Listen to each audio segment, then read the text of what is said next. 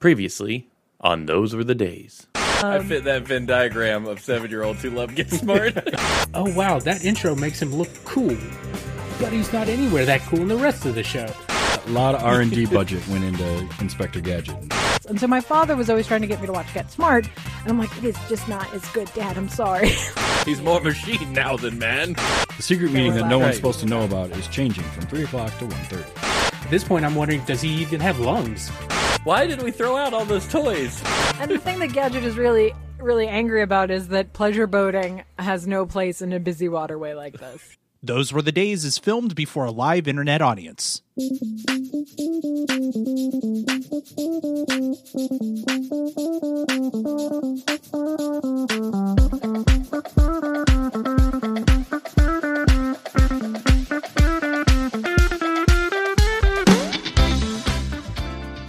Welcome into Those Were the Days. It's the show where we look at classic TV through a modern lens, but with nostalgic eyes. I'm your host this week, Travis, aka TV's Travis, and joining me to talk about our show, it's Audie. I want to believe Norman. The truth is out there. We've got Stephen Roswell, Roswell Adams, I'm so bleepity bleep happy to be on this bleeping show. and we have Amy. You bet your blankety blank Frost.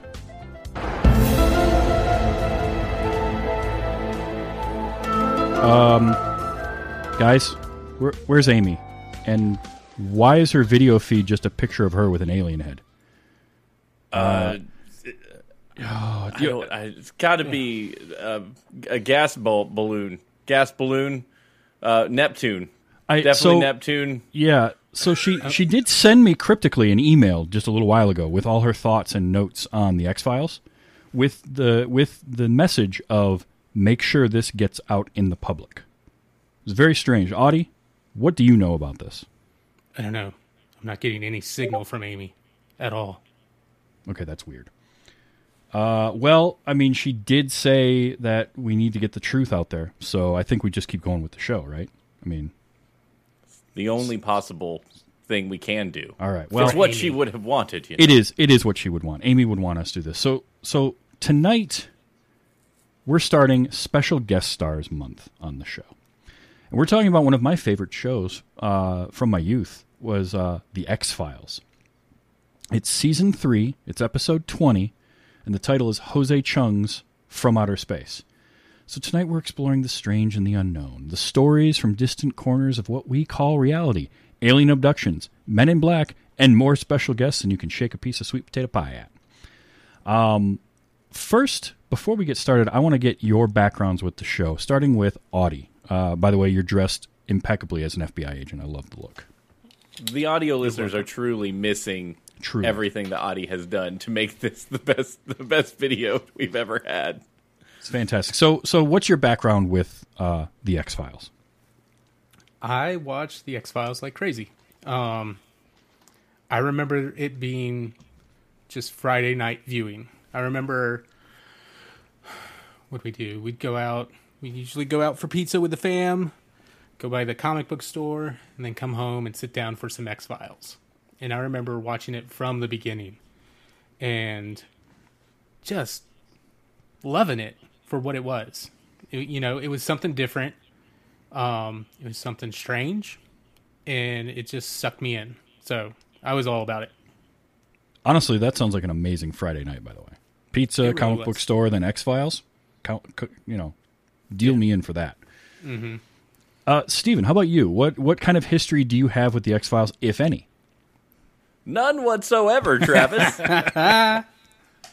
this continues to be a show where I learn more about your version of classic TV than I ever expected, and I'm real happy about that. The most, the the grandest exposure I have, and this is this is not grand at all, is being at a friend's house while his family was watching it, and basically running through the living room and occasionally looking at the TV, going, "What is that?" but otherwise, like running around playing some game. But I remember it was on the TV. Uh, and then, of course, the Pure Moods album uh, that that led to the me knowing that that came from the X Files by DJ whatever or something. I can't remember who made that, but it was always had that all-seeing eye in Yep. the commercial. Oh yeah, That's that's the best I've got for X Files. Uh, so Amy did send me uh, information, and what she had to say was, uh, I was into the X Files when it started, but I am, of course, a wimp. So at some point, things got too scary for me to keep watching. I don't specifically remember what got me or when I stopped. Nowadays, uh, with the way I am more into the supernatural, I listen to a lot of Last Podcast on the Left and the Alien stories and Men in Black and Indigo Children, MK Ultra. It's all fascinating. Um, and I loved X Files. I watched it from the beginning. I latched onto it. I you know I grew up with my dad liked sci-fi, so we watched a lot of science fiction stuff. When this show debuted, it was unlike anything we had really seen uh, at all, let alone for for a while on TV.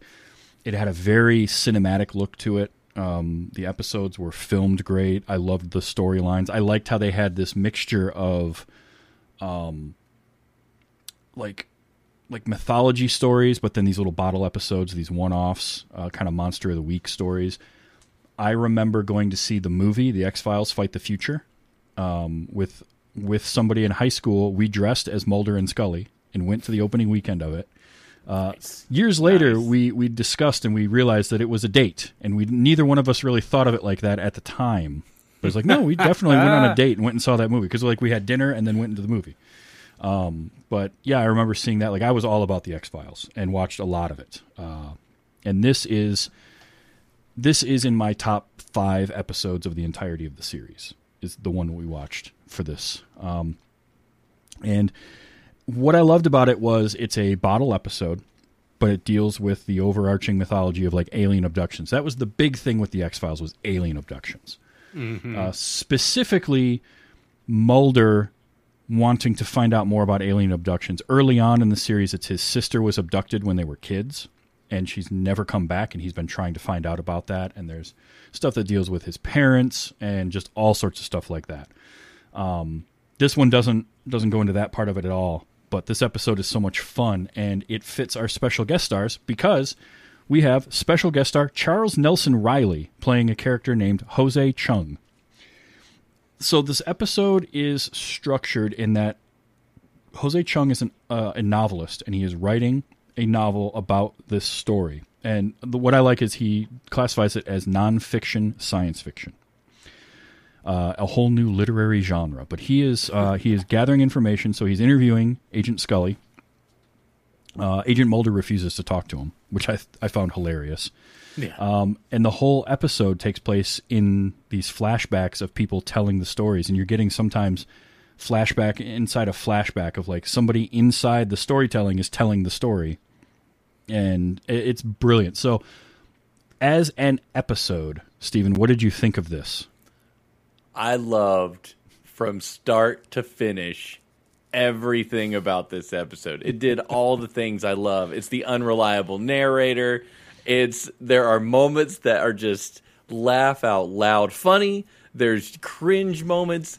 There's Jesse Ventura just rocking it. And I don't want to bet we're going to talk about him. Mm-hmm. But just like it it's almost I don't know if X Files like always leaned into a cheeseball factor, but this leaned into like it's at the same time you're like what really happened, but you're also like this is super weird. It, like the claymation stuff at the beginning and mm-hmm. like I'm just I, I turned it on. I'm like wait, what year is this? What am I watching? like what is what's going on?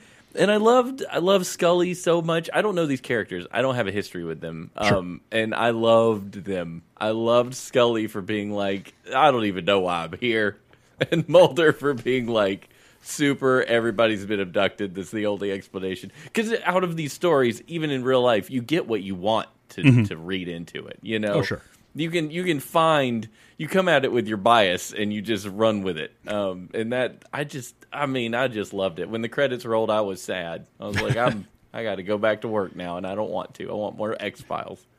Well, so yeah, A plus. you're in luck in that X Files is all over Hulu, so you can keep watching. Um, Sure. but we'll talk. We'll talk a little bit more about this specific episode and some of the some of those points. But I do want to get Audie's thoughts on this. You remember this episode, and is this one that you liked, or you, is it not one of your more favorite X Files episodes? I didn't remember this one until a certain point. In fact, I texted Travis as soon as that happened when Mulder does his little scream in the middle Oh, of the gosh. episode. like whoever was telling that part of the story, what was it? One of the police officers or somebody said he was like, ah. I was like, oh my gosh, it just hit me. And I remember Um, the rest of the episode. I remember parts, you know, what it was doing. But yeah, this was a. It's funny because Stephen's right. This was a super campy episode. Mm-hmm. And at the same time, is so much an X Files episode because that is Scully the whole time. Like, Mm-hmm. Oh, yeah. that is Scully through and through. And that is Mulder through and through. You know, just thinking whatever could be possible Yep. at all. And it was great. By the way, what you're referring to is uh, this sound. I was so glad that's that's the exact moment that I pinged you. As like Travis, please tell me you're capping pigs for this episode because that was so well done. I, I rolled off the couch. I thought that was the funniest thing I'd ever seen because the dude's just like, oh, there was this straight laced man who didn't react until he saw the body, and that was the reaction. And then he saw the body, and he did that. Um, Like, tip of the hat to David back to- Duchovny. Oh my gosh, that man. yes. What he can So, do. so here's the thing with this episode. Uh, by the way, Amy did have in her notes, uh, man, David Duchovny was such a '90s heartthrob, and honestly, she's not wrong. Yeah. Um, Oh, that, what him the- and Scully both. Like, mm-hmm. oh, everybody absolutely. loved both of them. Oh yeah, people and forget. wanted both of them. Um, I'll just yes, leave they there. did. this this episode is somewhat atypical of the X Files in that it does have a lot more humor and a lot more campiness to it than most do. However, it was a series that wasn't afraid to do that. I remember there's a uh, episode in I want to say it's season two that dealt with vampires, and at one point, uh, Mulder is telling somebody about how vampires are uh, have OCD, and then when a vampire comes into the room to like attack him, he throws his bag of sunflower seeds at him. And when they hit and fall on the floor, the vampire's like, "Ah, "Man, come on! Now I got to pick these up." And then picks them up, and that's enough for him to get away. Like I distinctly remember that. So like the the show wasn't afraid to be funny and lean into the silliness of it, but this was like much more than normal. Um, And there's definitely a lot of episodes that are very serious as well and very straightforward uh, played. But one of the reasons that I like this episode so much is because it leans into that and it it's not afraid. This is the third season. They did. Uh, uh, there's a total of eleven seasons of X Files, but but a couple of those are recent.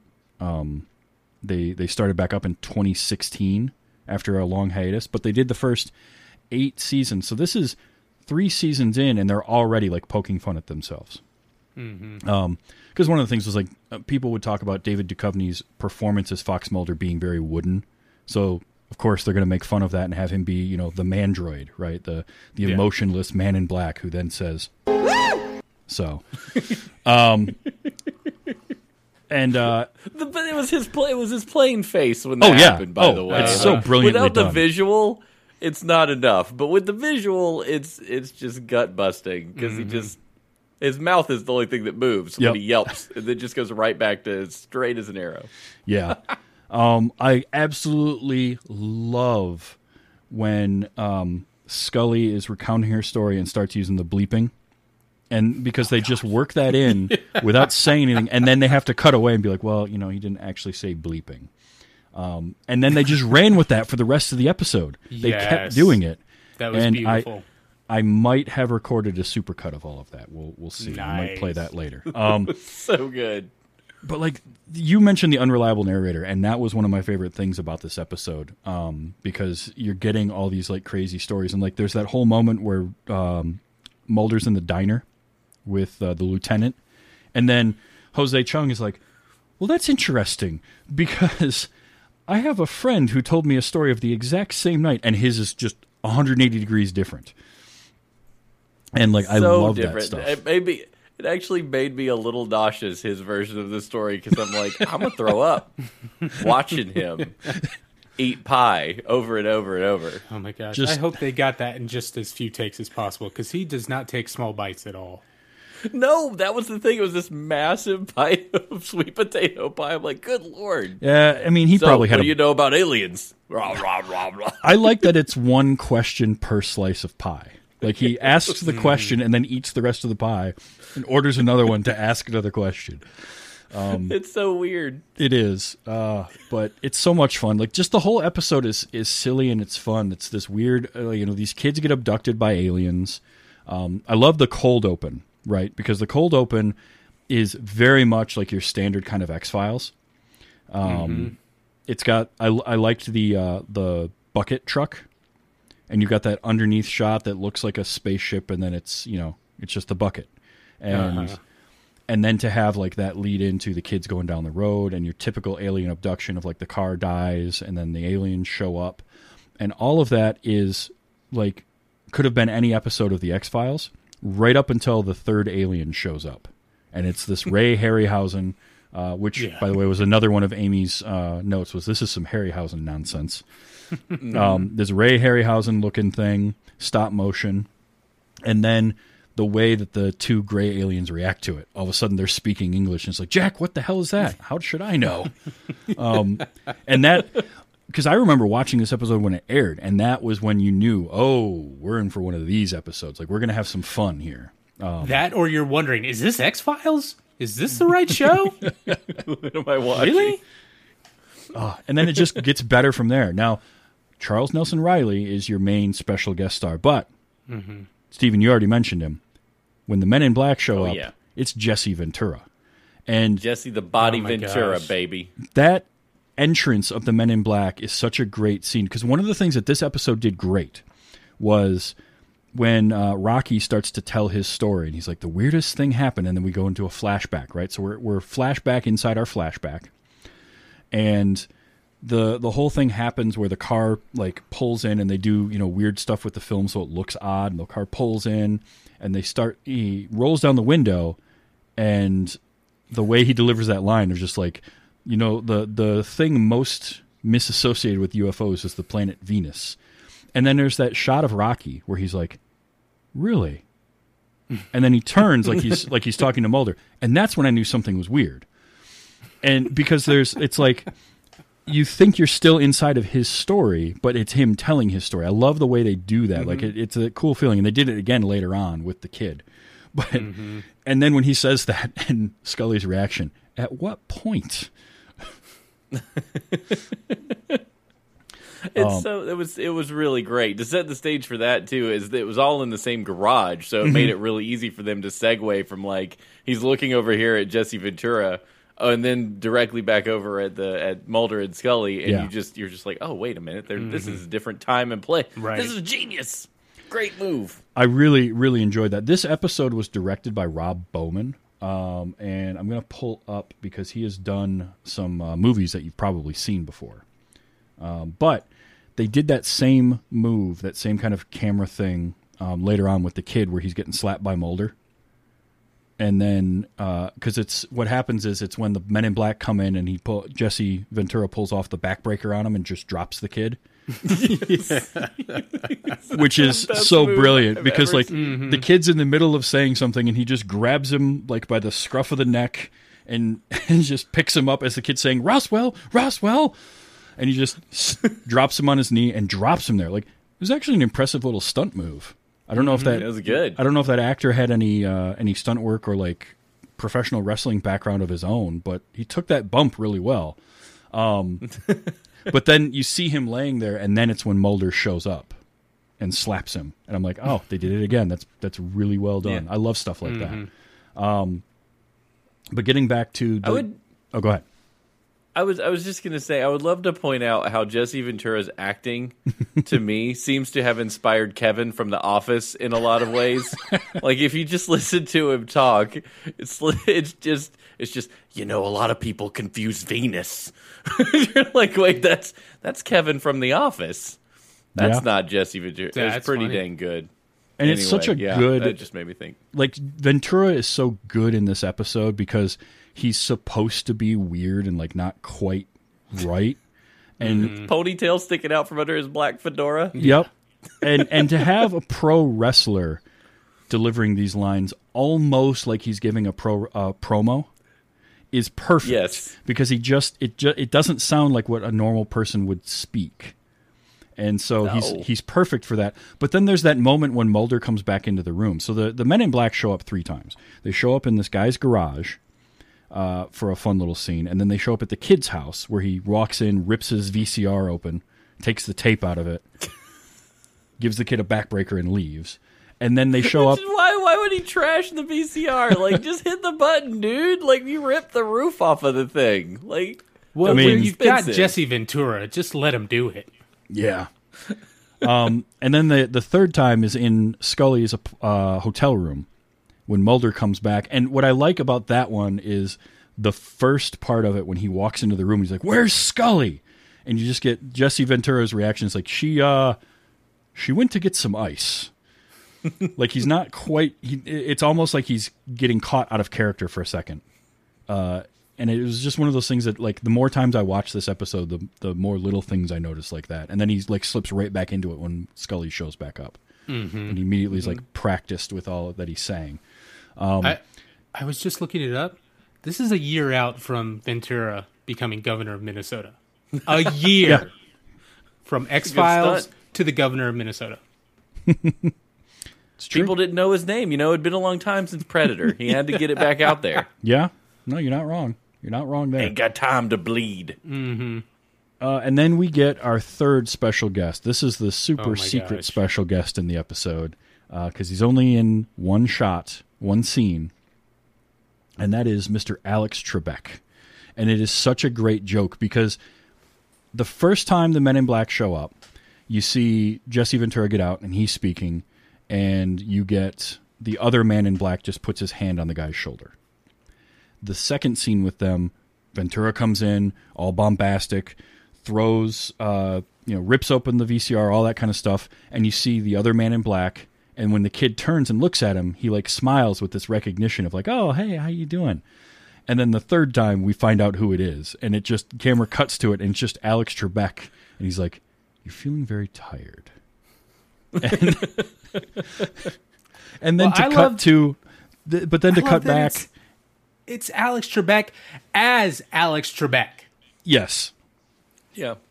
Um, and then and then to cut back and have the reaction of like Alex Trebek, the game show host, and it's like, well, I mean, it's somebody who looked like him, but it's such a great like that's such a great joke, and to play it mm-hmm. out the way that they did, like Stephen, what was your reaction to that moment? Oh, it's genius. It was. I mean, I've al- I'm already just completely enamored by this whole episode. And then they pulled that. I was like, "Was that Alex Trebek? Holy smokes!" Just because I kept waiting to see who it was because of like the relaxed posture of the previous guy who's just like, "Oh, oh, hi," you know. And no, it turns out that's like Alex Trebek is an actual man in black. He and Jesse Ventura cruise around the country. intruding on people going you didn't see what you think you saw by the way i would watch that remake uh, if they decided to do men in black and they're like you know what we could cast tommy lee jones and will smith but i mean these guys are already pros they've already done it alex Yeah. trebek and jesse ventura in men in black i'd just i mean i'd pay all that money Going around telling people all they saw was the planet Venus. yeah.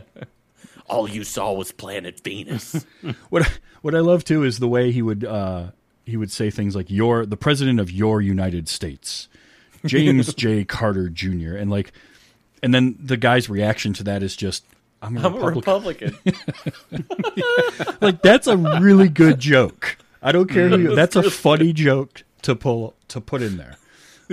it's really good And this is a Darin Morgan written episode. He was kind of the story editor for it. I mean, they, it's a show, so they've got like a writer's room. But he was known for some of these kinds of episodes, um, these kind of sillier episodes, if I remember correctly. Uh, but yeah, I loved that, and then I loved uh, the kid. I liked the cop too, the uh, the detective that basically is just there to fake swear. Mm-hmm. Yeah, oh, the fake swearing just had me over a barrel. I love that. I love that it was this blankety blank. You're gonna talk to this blank head? Mm-hmm. it was just the best. The funny thing is, if you did that today, they would just swear. They would do a bleep out. You know, they mm-hmm. do the Yeah. like in Scott Pilgrim, they do that a couple times. But I love that they committed to just that's their dialogue. Like You're instead right. of the swear word, they say bleepity bleep. And I like that they made the joke, but then they kept with it throughout the rest of the episode without ever referencing it again. So you know when mm-hmm. Scully is telling the story. Right. Mm-hmm. You know it's Scully telling all these parts because that's that guy saying it, and and I love that. Like, there's so the, this episode is so well written and then performed because you have Scully and Mulder acting as they do throughout the entirety of the series. It's exactly how they are. But then you have these few moments where it's somebody else telling the story, and so they just act a little bit weird. You know, mm-hmm. Yeah, they're just The- a little bit more embellished. the Mulder eating sweet potato pie is just a little bit different than what Mulder is normally like. Not very far, but a little bit. Um, right. Obviously, The nerdy guy who was at the very scene of the alien. the nerdy guy who was at the scene of the alien crash, like where they found the body. Yes. and he's retelling the story, and he's like, "There was a there was a woman who was definitely, a, or there was another a few couple men. One looked like a woman, but they weren't pulling it off. Very, re- you know, red hair, but a little too red. yeah. what is he on about? This is amazing. uh, Amy had a note about that too, which is like, come on, man. And but the funny thing about that is like that makes perfect sense given who that guy is because he's a shut in. sure. So like his idea Yeah. of what a woman's going to look like uh, is not going to be Dana Scully at all. Right. No, Right. This Not is to uh, mention the the red hair is like just about the ultimate meta joke of the episode. Yeah. That's very, very true. Um, I loved things like when people are telling a story and then it takes a left turn on you out of nowhere. Like when the kid is telling a story about where they're trapped in the um, the cages, and he's like, I looked over and the other alien was over there, and, and Mulder's like leaning in, like, well, what did he do? And you just get, well, and then you just see the alien put a cigarette up to his mouth and take a drag off of it.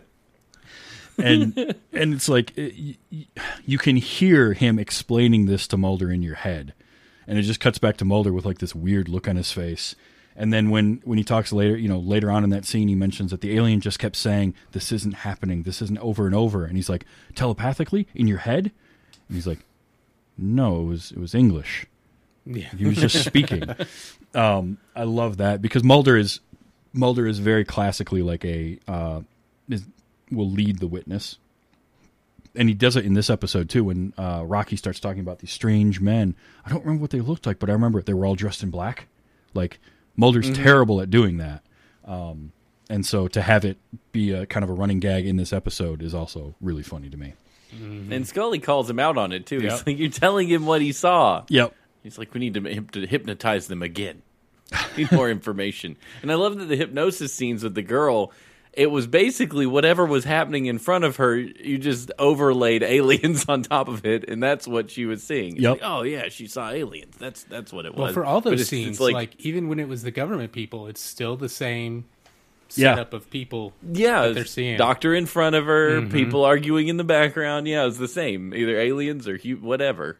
And was cool. They did that a couple times because if you notice the initial interrogation when they have the boy there, um, the it's the exact same camera setup and the detective walking in saying, you know, whatever, are you are you sure you would you be willing to take a polygraph for that? Like all of those lines and and all of that camera work and everything is exactly the same as then when it's Scully sitting at the desk and Mulder walking around behind her.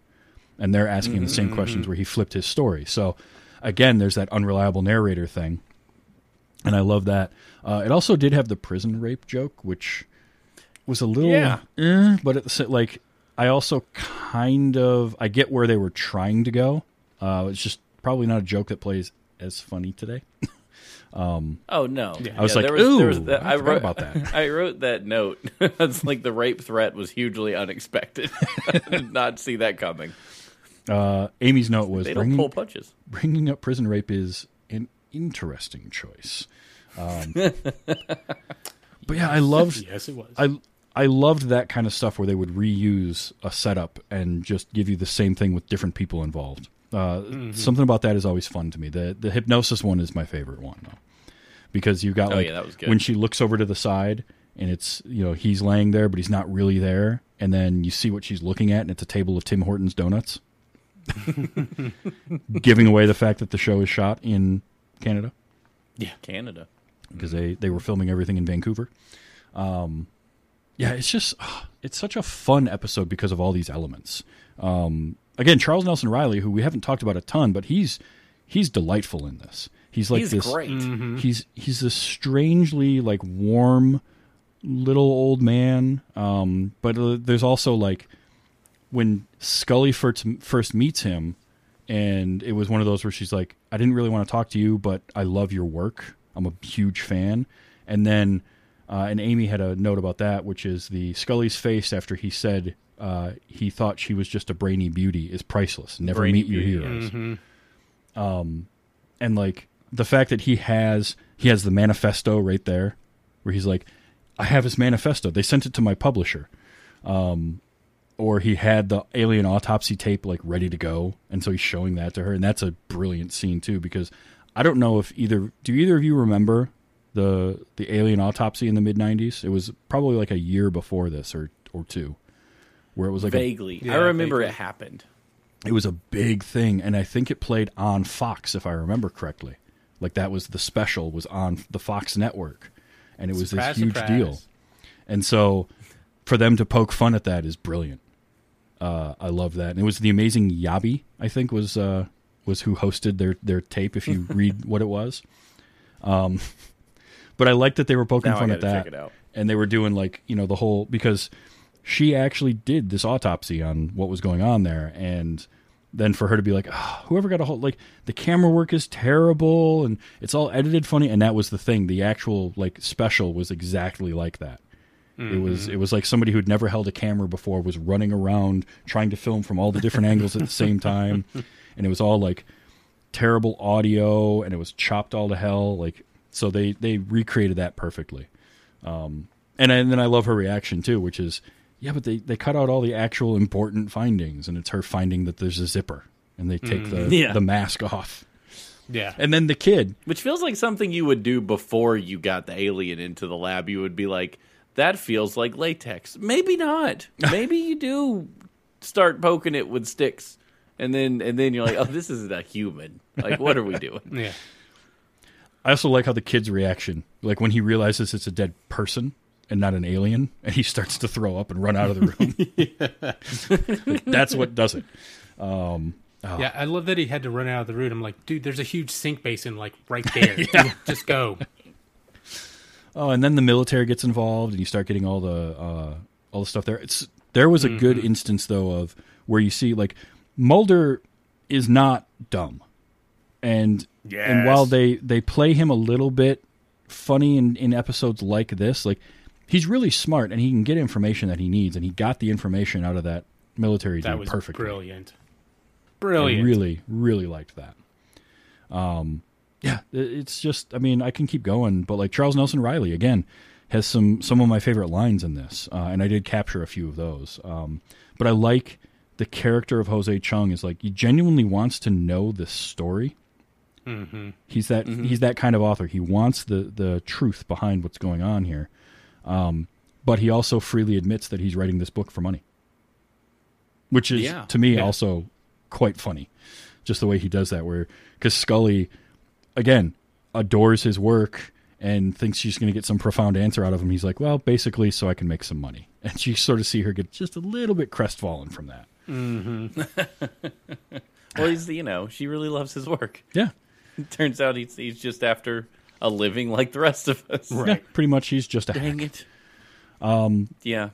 I also I loved how they played with the two the the typical alien abduction, um, where they come out of the uh, the hypnosis with the girl and Mulder's like, it's got all the classic hallmarks of an alien abduction, and Scully the skeptic is like, exactly, it's too typical.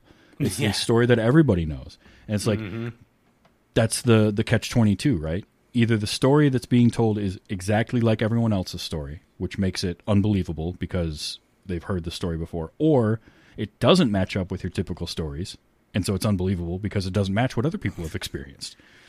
Yeah, yeah. Again, it's the bias that you go in with, Yep. and is is what you're you're going to carry that back out uh, in any kind of unexplained, you know, belief driven system. You're going to go in and find what you're looking for. I promise. You go looking for aliens, you're going to find them. I know you will, or you're going to find enough information to keep you hunting for them.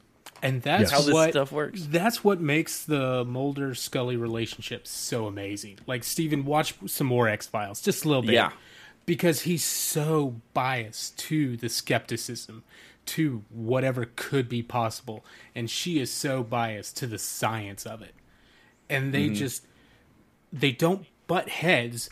It's like um the perfect debate team where you've got the opposite sides of the debate who can catch each other perfectly and each try to Yeah. poke and prod at each other's uh you know theories of what is it or what is it not and it's Yep. so fun Yeah. Well, you don't get better at something by hanging out with everybody who thinks like you do. You get better at, at testing your mettle with someone who wants to find the other point, and then you chit chat. But that's the key. They can do it, and they're partners, and they don't dislike each other. At least from this episode, it didn't seem like they didn't dislike each other. They may get exhausted with one another, but I found it to be very much a, a more of a tennis match. Like we're having a great time. We're playing this game. You don't want to believe it. I do, and we're Mm-hmm. going to keep poking holes in each other's theories until, and, well, forever. Because Well- neither of them is ever going to let up. and and that was the brilliance of the show was that it was framed and it started off Scully was assigned to the X Files uh, specifically to debunk the cases that Agent Mulder dealt with because nobody else wanted to work with him. Hmm. And she's a she's a doctor and she's got a medical doctor and science background. So that's why she's there. So they are perfect foils for each other because he is very steadfast in what he believes. She is as well. They butt heads, but they respect each other enough that they listen to each other. And mm-hmm. as Phil in the chat is saying, the show doesn't play favorites with either one either. They let you kind of have both of them there. And it works. It works because they don't lean too far in one way or the other, but yet the show is like fantastical. I mean, the stuff that we're seeing as the audience, we know what's going on, but you know, something will happen that will that would be explainable for Scully at some point, usually. Um, Or she'll just miss it entirely. That's the Um, fun thing too. Like it's never Mulder convincing Scully these thing crazy things are actually happening. It's them at the end of the episode finding their truth of what it was. And Yep. you know, Mulder's like, "Yep, this more aliens," and Scully's like, "No, Swamp gas. Yeah. yeah, So here's the big question I want to know. Sure. Travis, does does do you are you a Scully or are you a Mulder? Because you've done this whole X file. Like people don't know, but Travis has been into the paranormal, I have and so I want to know mm-hmm. where you're at on Yeah. the the X Files. So I have I have always been fascinated by supernatural and paranormal. Um, it part of it comes from growing up listening to Art Bell in the middle of the night, uh, and then George Noory after him, reading you know science fiction, uh, diving into conspiracy theories at the time, like the the fun conspiracy conspiracy theories. Um, so I've always been fascinated by it, but as I've gotten older, I've become more pragmatic in my thought process. So I would say when I was younger, I was much more of a Mulder. And I've mm-hmm. leaned, I, I, I've, I've drifted back to the middle of that spectrum between the two of them. I do think there are things we can't explain in our in the natural world the way that it is now. What those are, I don't know. Like, like re- you know recordings or or video footage or photos or something a lot of them can be explained away but there's that small percentage of them that you can't explain away with our current knowledge but what could it be? Well it's probably got an explanation. We just need to find it. You know if you went back 200 years and there's radio signals bouncing around there's like radio noise that would freak people out. That's magic to them. But we now know what radio is and we've discovered that and that kind of thing. So like the, that's kind of where I fall is like I want to understand it. I want to figure out what it is that's going on. If somebody is is seeing a, a you know a, a glass on a table and then it moves on its own, well, what caused that to happen? Not oh, it has to be a ghost. It has to be a spirit. It has to be you know Bigfoot. But what is it? What what did that? Like I have I in my travels and in my kind of investigations and things that I have done, which admittedly are extremely amateur level, I have had experiences that I cannot explain. I have had recordings of things I cannot explain what happened in that recording. and I still haven't been able to figure it out. But I really, really want to. So Sure. that's where I'm at. So the older you get, the more you look at the facts, and then you work your way towards the solution, rather than the solution reinforcing yes, the facts or Yes. whatever. You know, you're you're yeah. Audie, where do, where do you are you a are you a Mulder or a Scully? I think I'm with Travis and kind of in between. Like I'm just thinking about what was it last year? The government admitted, yeah, we've had UFOs. We don't know where they're from, and everybody jumps on it like they're aliens. And it's like, that's not exactly what they said. They just said there's this stuff we can't explain, and we're admitting it now. So it's like, I don't know. There's so much stuff Yeah. out there, and so many things that we keep discovering things and it's just like okay well we didn't know that so what else don't we know yet that we're going to find out and figure out one way or another Yeah, Oh, Yeah. and and I will say that while I enjoy, you know, conspiracy theories, I enjoy the the ideas behind a lot of this stuff, and I want to figure it out. I also abhor anybody who profits off of it or tries to manipulate people involved in it. Like there was a time James Randi is a is a prime example of somebody who was very, very, very skeptical. Right? He had his whole skeptic society. He had his prize of if anyone can prove something paranormal, I will give you a million dollars, whatever it was and when I was younger, I didn't appreciate what he was trying to do because I just thought of him as this curmudgeonly old man that was like, ah, nothing's real. It's all fake. Well, no, like 99.99% of it is. And and he never had anybody that had verifiable, repeatable way to do something that they claim to be paranormal. But he was in the business of outing the charlatans, the the the Uri Gellers and John Edwards of the world that are that are doing mm-hmm. things and and like bringing a bad light to a lot of this kind of stuff. Like, sure, I don't necessarily believe that the recordings I have are a ghost, but I don't understand what happened on the recording to get this sound on there, or what happened with this uh, radio, this piece of radio equipment to get this sound, and I can't figure out what it was.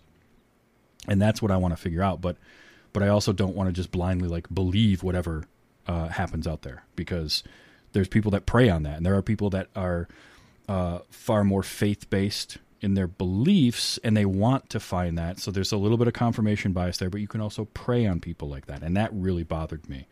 Uh, when I first Yeah. started and would do some of these ghost hunt investigation things, um, I specifically would only work with people that were that were in it to try and help people figure out what they were experiencing you know, we would if we had somebody who said, "Hey, we're having troubles." We had a, a, a family where um, you know somebody was having trouble sleeping and all this kind of stuff, and they were they were experiencing things at, at night in their bed, and we tried to figure out well what environmental causes could be leading to this, as well as, hey, you know, you might want to see somebody about sleep issues if you're having this much trouble sleeping at night, like those kinds of things, and those were the people that I would work with. I wouldn't go hardcore into like the people that are that are well it's definitely this it's definitely that. Like we don't know. So if we come at it pragmatically and that that's the way that i did and that was one of the reasons why a show like the x files for me was something that i could latch onto because it explored these ideas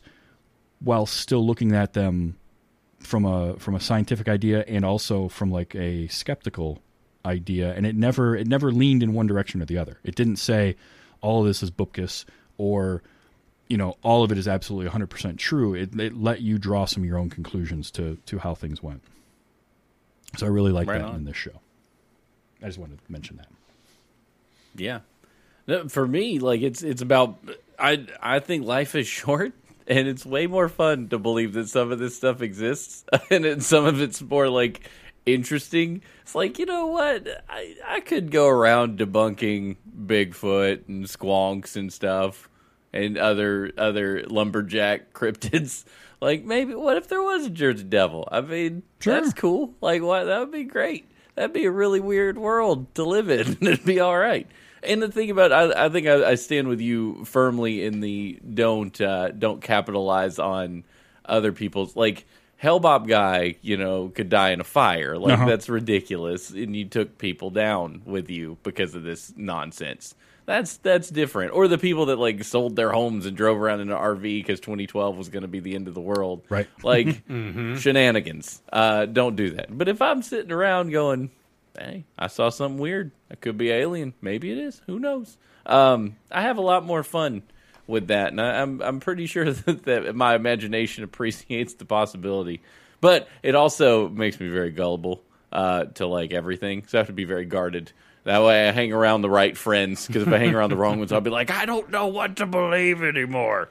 Well, Um, and that's kind so, of the know, thing, it's a good right? Like that's that's sort of the thing is is in uh, entertain the idea, but but be grounded in it. Like no, Sure. not every mm-hmm. person who says they've had an experience that they feel is paranormal is lying to you.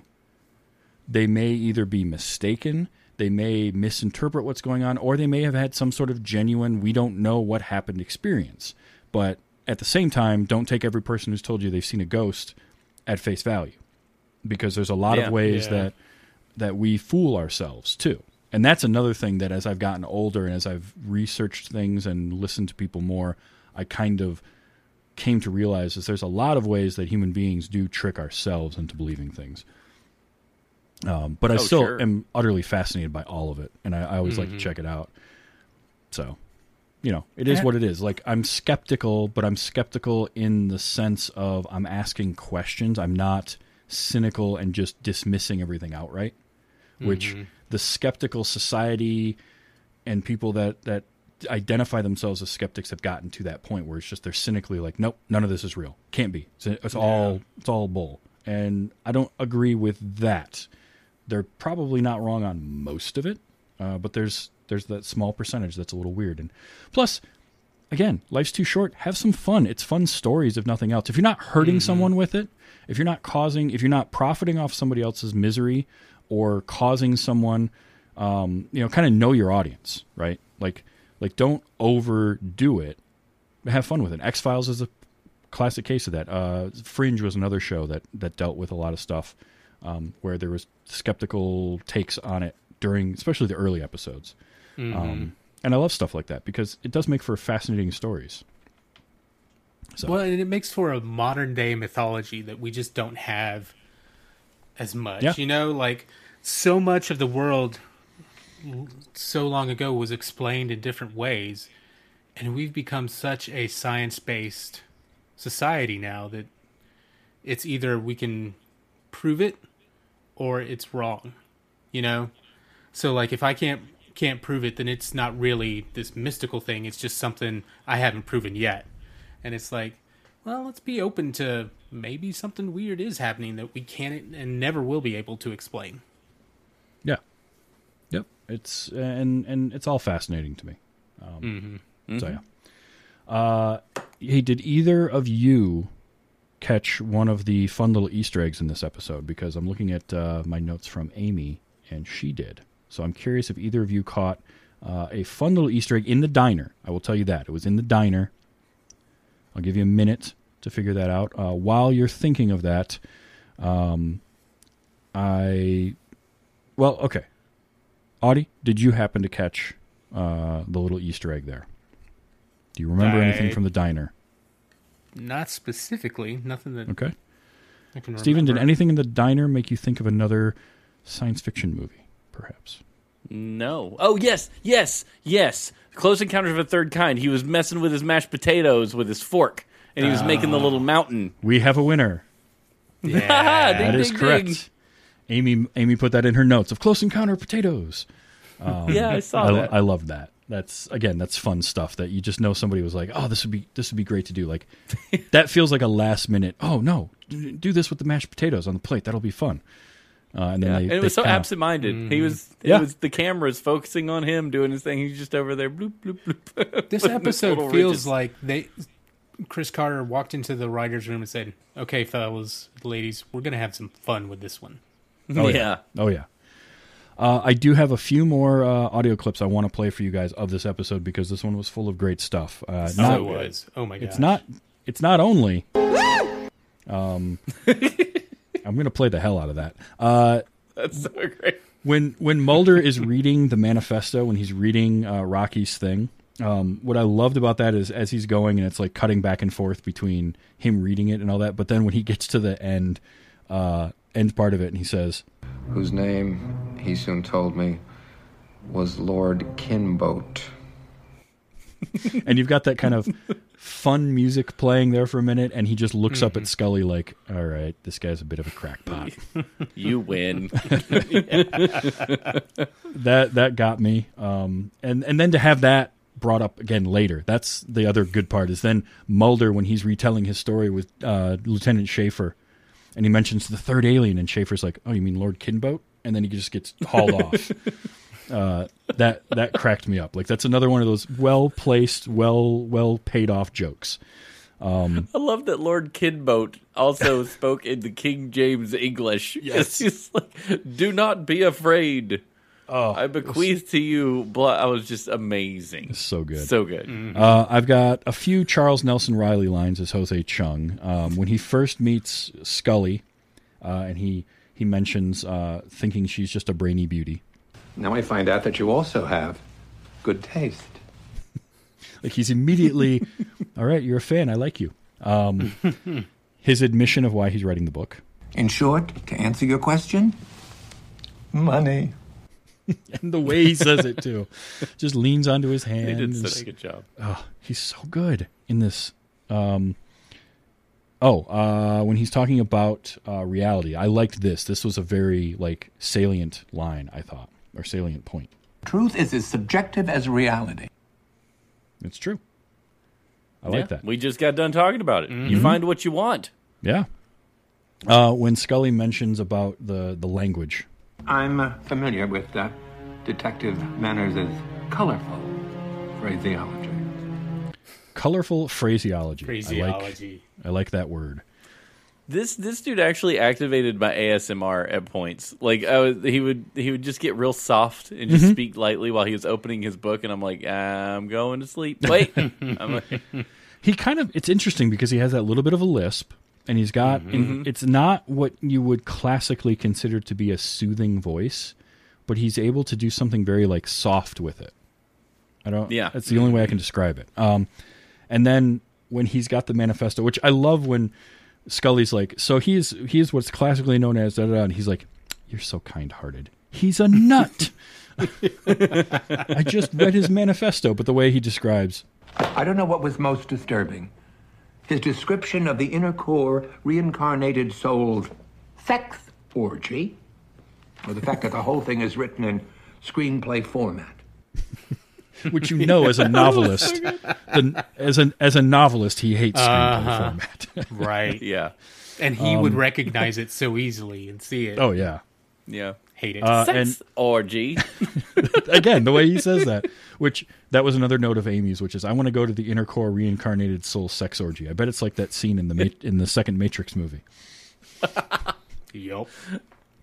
Um I love repeating jokes and repeating uh, lines or motifs when when shows and movies will do that and they'll pay off a joke over and over because the first time it's the it's the man in black putting his hand on somebody's shoulder and then you get a little bit more each time and they did that with uh, with you're a dead man and because the 1st time it's just the man in black and he's just threatening him but then the kid remembers it from his men in black which is Mulder and Scully uh, so I, I I got those You're a dead man. You're a dead man. You're a dead man. Like everybody threatening So everybody. and finally, this one's going to be a little long, but it's worth it. And this is uh, the detective throughout the episode. So here you go. You really bleeped up this case. Oh, you bet your blankety blank bleep I am. Those kids' stories couldn't be more bleeping different. I just got a call from some crazy bleephead claiming he was an eyewitness to this alien abduction. You feel like talking to this blank hole? Hey, I just got a call from some crazy blankety blank claiming he found a real live dead alien body. Yeah, that's a bleeping dead alien body if I ever bleeping saw one. Well, then who is this bleep? He said they just found your bleeping UFO.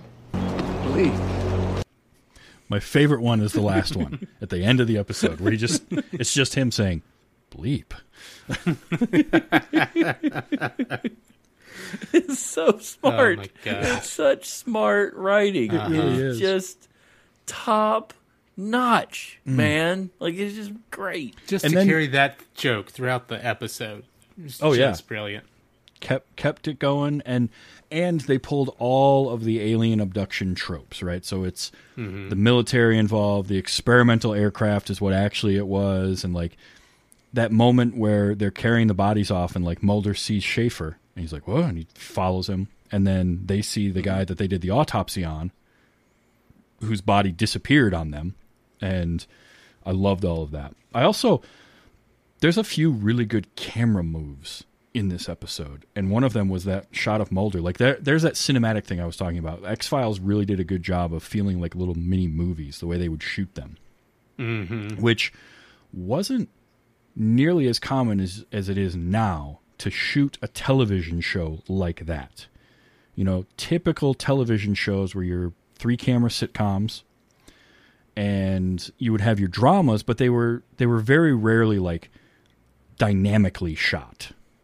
Uh, Yeah. the way that a film is shot. And this was It's expensive to set up camera shots, man. oh yeah. Like if that's why we have procedurals. They're cheap. Mm-hmm. Like, Yep. Making making shows like this are is expensive. Yeah, and I mentioned Rob Bowman was the director. He had gotten his start on TV with stuff like, uh, Mac- you know, episodes of The Highwayman, MacGyver, uh, A- Alien Nation. Did some Star Trek: The Next Generation. Uh, did this, but he directed the X Files movie in 1998. Um, he directed a movie called Airborne in 1993, uh, and Reign of Fire in 2002. Which, if you haven't seen that, is a really good uh, di- uh, dragon movie. Unfortunately, he followed up Reign of Fire with Elektra, but hey, they can't all be winners. Um, eh, you know. He's since kind of gone back to uh, television, uh, Castle, The Crossing, Quantico, that kind of stuff. But but he has a Ah, really okay. Good eye for kind of just interesting visuals, and so I always I always pay attention to that when I see uh, TV shows, and just I liked like some dolly shots in this, and so want to mention that. So, Stephen, you've seen this now. You have now uh, broken uh, the uh, the tape, and you have uh, unsealed the X Files for yourself. Are you going to watch more? I'm totally, totally. Like if we could sit down, if I could get through all the popular TV that seems to be coming at me like a fire hose right now, and get some time back. Yeah, I'm totally down for this. And Stephanie, my wife, used to watch it as a kid, so like she remembers her family sitting down like Audie's and and watching it every Friday. So I think I could get her into it. We could just that could be our thing Heck for yeah. a, a little while. Yeah, it's great. Loved it. Just remember, they're not all funny like this one, but they're all really Sure. well done. Mm-hmm. But the, it's it's smart. This is and that's it doesn't have to be funny, but I can tell the writing staff cares. It's a Yes. smart show, and I'm I'm down for that. Audie, how about you? You going to go back and watch some more uh, X Files now, or you kind of had your Um, fill? Probably not, because like Stephen said, there's so much other good crap out there right now that's coming out and stuff. But um, yeah, we'll see. I might go back. Um, after watching this one, I want to go back and watch a regular, normal, quote unquote, X Files. Um, because yeah, I might go back because I remember so much of the the arcs that happened Yeah, that were really cool. That you know, a little bit in this episode, a little bit in the next one, a little bit in the next one, on top of the procedural thing they were doing. Yep, I, I'm definitely going to go back and watch some more. This is going to become something that I kind of can use like background, where because I've seen it plenty of times, but I do kind of want to go back and rewatch some of the series and see some things. One thing the series did that I thought was really really cool was again there was a movie. It came out in 1998, which was after mm-hmm. five seasons of the show, and this was kind of unheard of in that they wrote the show right into the movie had the movie, which then came out uh, right into the next season. Uh, not perfectly because wow. of like timing, but but they had it set up for all of that, which again was not something that was very normal for television in the '90s. So I very much enjoyed that. I'm definitely going to be watching some more. It's hard to say for Amy if she's going to or not, uh, mostly because she's apparently been abducted by aliens or the Men in Black. Uh, but um, being a bit of a self-proclaimed wimp, uh, I can see her not going back to too many of them because there are some episodes that are pretty tough to watch. Oh, she's she's somehow uh, uh, radioing us from beyond. Oh, to say oh, that oh. she she she's still a wimp. Okay, well in that case, then we know we know our answer now. Thank you, Amy, for contacting us. Hopefully, Yeah. we'll be back next week. Speaking of next week, we're continuing special guest stars. And Audie, you've got a little something for us. What, what are we going to be watching uh, this week? Next, I chose for a very special reason the Muppet Show. Doing Yes! season three, episode fourteen, where the very special guest is Harry Belafonte. Ooh, all right. Deo. So we're watching some And- Ready. Muppets. Oh, I and we'll can't get into it that. next week. But I have like a very personal connection to one of the songs in that show, and it's I'll tell the story next week. But um, yeah, it's gonna be fun.